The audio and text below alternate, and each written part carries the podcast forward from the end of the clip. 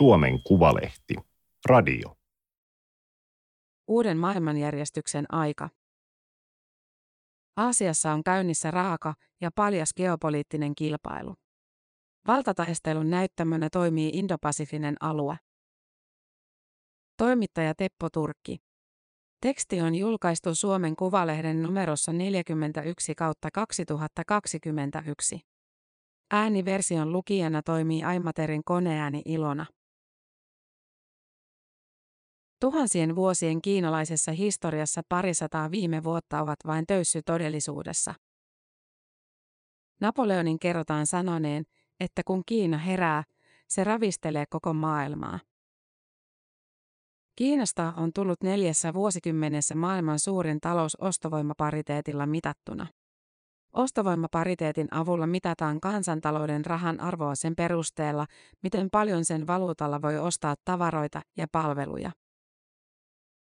Kiina on tekemässä historiallisen paluun suur- ja keskusvallaksi ja haluaa muuttaa nykyisen maailmanjärjestyksen palvelemaan paremmin sen strategisia etuja ja tulevaisuutta. Kun vielä äskettäin nähtiin Itä-Aasia, Keski- ja Kaakkois-Aasia ja Eteläinen Aasia pitkälti erillisinä, niin nyt kolmen vuoden ajan Aasian strategiseen ytimeen on kohonnut Indopasifinen alue. Se yltää Afrikan itärannikolta Intian valtameren ja Tyynemeren saarivaltioiden kautta aina Amerikan mantereiden länsirannikoille. Alueella asuu yli puolet maailman väestöstä ja siellä luodaan lähes 40 prosenttia maailman bruttokansantuotteesta. Pelkästään Yhdysvallat käy alueen maiden kanssa kauppaa vuosittain yli 1600 miljardilla eurolla. Indopasifisen alueen geopoliittisten ja taloudellisten merkitysten sekä turvallisuuskysymysten korostumisen taustalla on useita syitä. Aasian maat ja etenkin Kiina ovat vaurastuneet. Kansainvälisen kaupan toimintalogiikka on muuttunut ja geotalous, taloudellinen nationalismi ja protektionismi tehnyt paluun. Aasian maat ovat kytkeytyneet entistä syvemmälle globaaleihin tuotannon arvoketjuihin. Samalla kamppailu taloudellisista hyödyistä, raaka-aineista ja osaamisesta on kiihtynyt. Muutoksessa keskeisiä ovat myös ideologiset rintamat. Yhdysvaltojen vetämä läntisen perinteen liberaali, avoimien yhteiskuntien politiikka on törmännyt Kiinan autoritaariseen malliin, jota se tarjoilee Indopasifisen alueen valtioille väsyneen demokratian vaihtoehtona.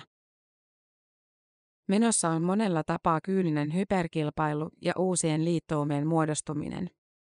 Aiemmat eri valtioiden ja liittoutumien perinteiset suhteet purkautuvat ja uusia koalitioita syntyy. Australia alkoi puhua indopasifisesta kehityksestä vuonna 2017.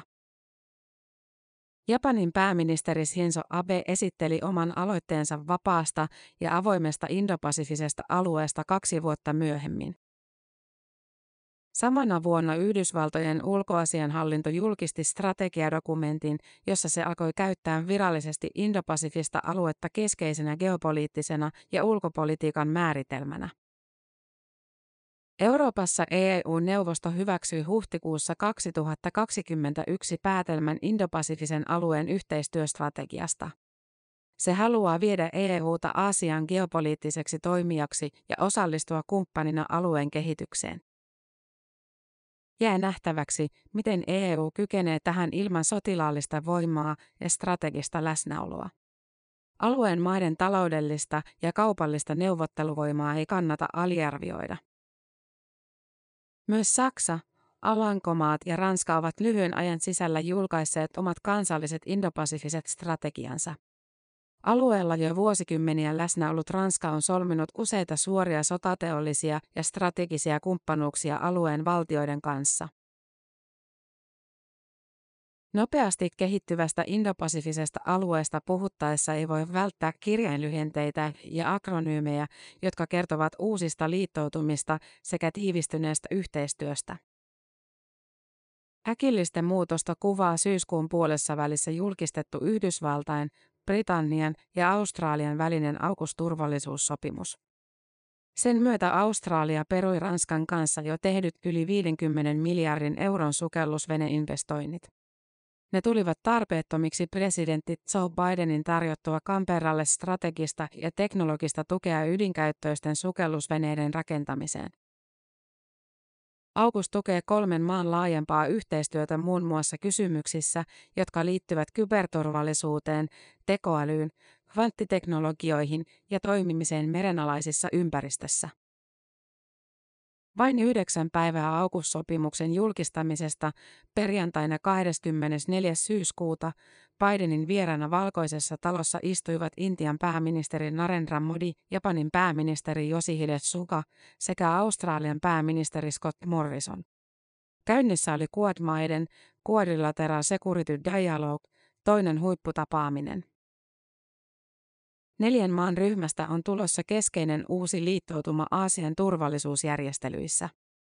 Quad korostaa turvallisuutta, taloutta, demokraattisia arvoja, kansainvälistä sopimista sekä liikkumisen vapautta. Sen piirissä pidetään säännöllisiä puolustus- ja ulkoministeritapaamisia.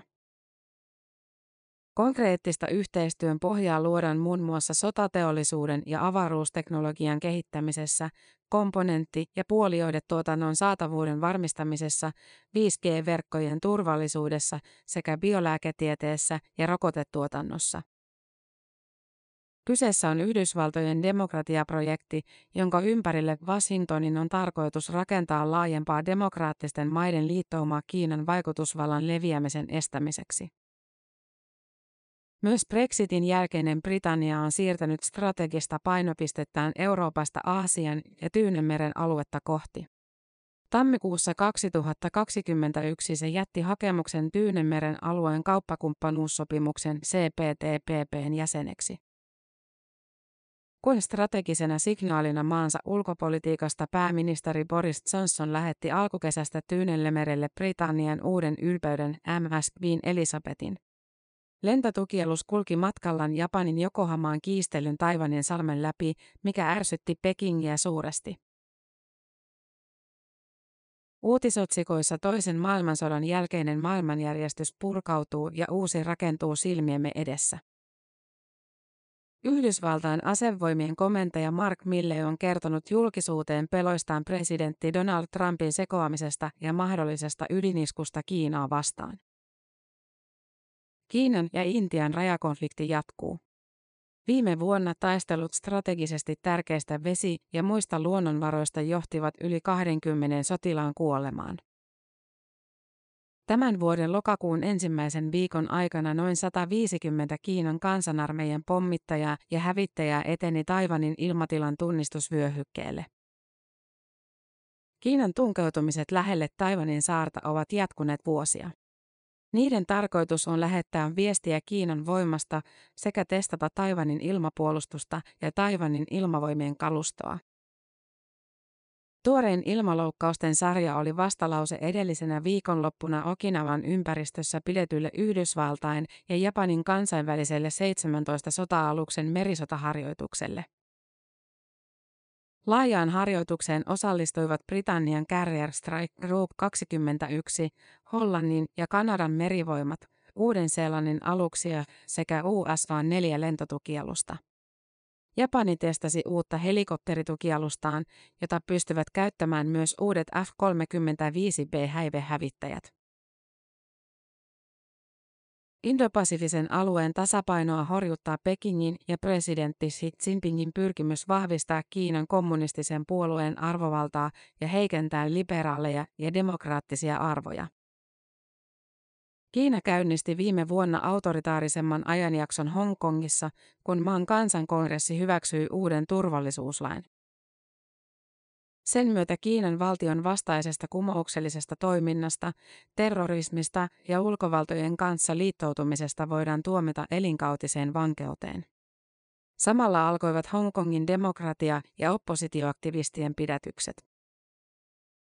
Kiinan alun perin Taivania varten luoma yksi maa, kaksi järjestelmää, toimintaperiaate ja hallintotapa koki konkurssin. Yksi maa, kaksi järjestelmää idea syntyi Kiinassa jo vuonna 1979, jolloin Peking ehdotti Taivanille yhdistymiseen tähtäävää järjestelyä. Taivan olisi saanut pitää taloudellisen, sosiaalisen, hallinnollisen ja jopa puolustuksellisen järjestelmänsä, mikäli se olisi suostunut periaatteelliseen paluuseen Manner-Kiinan yhteyteen. Taivan torjui ehdotuksen. Mallia sovellettiin, kun Britannia luovutti Hongkongin Kiinalle vuonna 1997.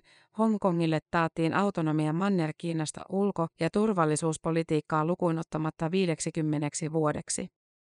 Viimeistään turvallisuuslaki osoitti, ettei Kiina pitäydy sopimuksessa. Kansainvälinen kritiikki Kiinaa kohtaan on voimistunut. Alkuvuodesta 2021 Yhdysvallat tuomitsi uikuurien ja muslimien kohtelun Xinjiangissa kansanmurhaksi ja EU langetti pakotteita useille kiinalaisviranomaisille ihmisoikeusloukkauksista sekä uikuurien kohtelusta. EUn päätös johti saman tien Kiinan vastatoimiin ja pakotelistaan yksittäiselle EU-kansalaiselle.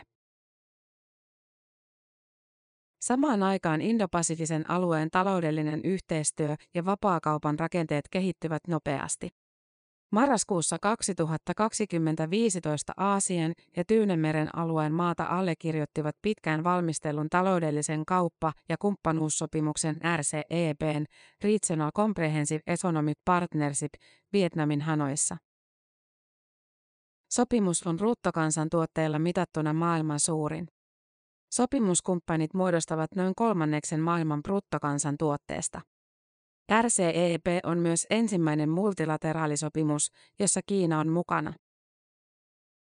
Peking hämmensi lisää Aasian vapaakauppajärjestelyjä hakemalla syyskuun puolivälissä jäsenyyttä CPTPP-sopimukseen samaan tapaan kuin Britannia reilua puolta vuotta aiemmin. Alun perin TPPnä tunnettu Tyynemeren vapaakauppa-aloite oli presidentti Barack Obaman hallinnon suunnittelema hanke. Liittoutuman tarkoitus oli kahlita Kiinan kasvavaa taloudellista ja geopoliittista vaikutusvaltaa Aasiassa sekä turvata Yhdysvaltojen etuja. Presidentti Trump päätti valtaantulonsa jälkeen yksipuolisesti ja ilman valmisteluja vetäytyä sopimuksesta. Trumpin päätöstä on pidetty laajasti impulsiivisena ja harkitsemattomana. Se heikensi oleellisesti Washingtonin toimintakykyä Aasiassa. Presidentti Obama pyrki hallitsemaan kilpailua käymällä perinteisempää dialogia Kiinan ja presidentti Xi Jinpingin kanssa. Hän haki ensisijaisesti mahdollisia uusia kaupan ehtoja ja pyrki rakentamaan toimivaa mallia Washingtonin ja Pekingin suhteille. 2010-luvun alussa Euroopan maat ja etenkin EU yhdessä Obaman hallinnon kanssa pyrkivät välttämään törmäämistä Pekingin kanssa. Vallitseva ajattelu oli optimistinen ja yhteistyötä hakeva. Lännen diplomaattiset pyrkimykset ja herääminen Kiinan globaalien strategiaan tapahtuivat kuitenkin liian myöhään. Ja vuoden 2008 finanssikriisistä alkaen Kiina on käytännössä toteuttanut uutta strategista rooliaan. Se on ymmärtänyt, että Yhdysvaltojen asema heikkenee ja toisen maailmansodan jälkeinen kansainvälinen järjestys murenee. Kiina ei enää tunne olevansa globalisaation vietävänä tai muiden ulkovaltojen määrittelemä. On pitkään ollut ilmeistä, että Kiina nousee turvallisuus- ja teknologiakehityksessä suurvallaksi. Toistakymmentä vuotta on seurattu, kuinka Kiina kasvaa ja kuinka se pyrkii modernisoimaan armeijansa maalla, merellä, kybertodellisuudessa ja avaruudessa. Lännen reaktiot muuttuvaan geopolitiikkaan ovat silti olleet hitaita ja sillä on ollut vaikeuksia luoda toimiva uusi strategia muuttuneen Kiinan kohtaamiseen. Presidentti Trumpin käynnistettyä kauppasodan Kiinan kanssa Yhdysvallat omi syyttäjän roolin. Suhde Kiinaan ja Aasian muuttui nopeasti. Washingtonissa alettiin nähdä suurvaltakilpailun paluu. Yhdysvaltojen näkökulmasta kyse on kyvyistä ja kapasiteetista määritellä uudelleen kansainvälistä järjestelmää siten, että se palvelee ensisijaisesti Yhdysvaltojen intressejä ja tarpeita. Kiinalla on sama tavoite. Presidentti Xi Jinping on selvästi sisäistänyt mestari Sun Tsin sodankäynnin taidon. Xi ymmärtää, että historiallisesti johtavat maat eivät ole koskaan nousseet asemaansa kokonsa vaan talouden ja teknologisen huippuosaamisen ja innovatiivisuuden kautta. Tämän päivän valtataistelun keskiössä ovat globaalien tuotantoketjujen hallitseminen, teknologinen osaaminen ja kyky määritellä tulevaisuuden standardit, sotilaallista varustautumista unohtamatta. Samalla kun Yhdysvallat rakentaa Quad- ja AUKUS-sopimuksilla kumppanuutta Indopasifisen alueen maihin, Kiina on ajanut vuosia naapureitaan läheisempään turvallisuusyhteistyöhön. Keinoina ovat olleet vyö- ja tie-hankkeen miljardi-investoinnit sekä Kiinan perustama Aasian infrastruktuuri-investointipankki AIIB. Kiinaa ympäröivien maiden varovaisuus kasvaa kuitenkin koko ajan. Yhteistyön tekemistä Kiinan kanssa strategisilla ja kriittisillä teollisuuden aloilla pohditaan yhä tarkemmin. Esimerkiksi Vietnamin, Malesian, Indonesian, Etelä-Korean, Pakistanin ja Filippiinien suhteet Kiinaan ovat muuttumassa kaksijakoisemmiksi. Samalla Yhdysvaltojen käynnistämää projektia suuresta irtautumisesta, decoupling, pidetään mahdottomana. Suurella irtautumisella tarkoitetaan Yhdysvaltojen ja Kiinan talouden ja teknologioiden välisten suhteiden purkautumista. Prosessissa halutaan estää Kiinan nousu tulevaisuuden huipputeknologioiden ja osaamisen suurvallaksi. Kiina, joka on kiivaasti rakentamassa omavaraisuutta teknologiateollisuudessa, pyrkii myös itse etäämälle Yhdysvalloista. Aasian valtioiden strategiaksi näyttäisi muodostuvan tasapainoilu, jossa tehdään yhteistyötä uusien liittoutumien kanssa ja vapaakauppavyöhykkeillä. Mutta samalla ei haluta joutua vastakkain Kiinan kanssa. Japanin hallituksen toimintamalli on kiinnostava. Hyvin läheisenä Yhdysvaltojen strategisena liittolaisena se rakentaa tulevaisuuden indopasifisia yhteistyömalleja ensisijaisesti talouden kautta ja etenee Kiinan kanssa kauppa edellä. Japanissa nähdään, että globalisaation purkautuminen ei ole enää mahdollista Yhdysvaltojen pyrkimyksistä huolimatta. Indopasifisella alueella globalisaatiokehitys on vuosikymmenten aikana rakentunut niin syväksi, että globalisaatiota on hankalaa hajottaa. Geopoliittisesta ja geotaloudellisesta valtataistelusta huolimatta on vaikea nähdä yhdenkään maan tekevän niin massiivisia politiikkatoimia, että globalisaation nykykehitys kääntyisi. Yhdysvaltojen ja Kiinan nykysuhteiden on nähty johtavan Thukydides-ansaan, kun nouseva valta haastaa vallitsevan hegemonian, seuraa väistämättä konflikti, sota tai kylmä sota. Antiikin Kreikan historioitsija Thukydides sovelsi itse ajatusta Peloponnesoksen sotaan 431-404 ennen ajanlaskun alkua. Ideologinen taistelu ei ole keskeisintä. Vaikka julkinen eri arvopohjainen retoriikka on sakeaa kuin Kiinasta laskeutuva savusumu ja ideologinen kilpailu tiivistyy lännen ja Kiinan välillä, Neuvostoliiton kanssa käydyn kylmän sodan elementit puuttuvat. Indopasifisen alueen tulevaisuus ei ole geopoliittista nollasommapeliä Yhdysvaltojen ja Kiinan välillä. Käynnissä on rinnakkaisten ja päällekkäisten liittoutumien ja kilpailuasetelmien rakentuminen, jossa syntyy uusia jännitteitä ja innovaatioita. Kiinan seuraavat askeleet eivät tule olemaan helppoja. Indopasifinen alueen nousu uuden kansainvälisen järjestelmän määrittäjänä ajaa Eurooppaa globalisaatiossa yhä ahtaammalle. EUn oma verkko- ja tietoturvavirasto Enisa raportoi 2019, kuinka digitalouden maailman 15 suurimman yrityksen listalla ei ole yhtään eurooppalaista yritystä.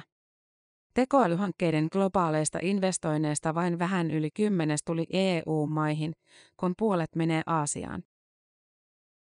Indopasifinen kehitys kysyy myös, mikä on Euroopan ja EUn strateginen paikka nykyisen epävakauden jälkeisessä maailmassa.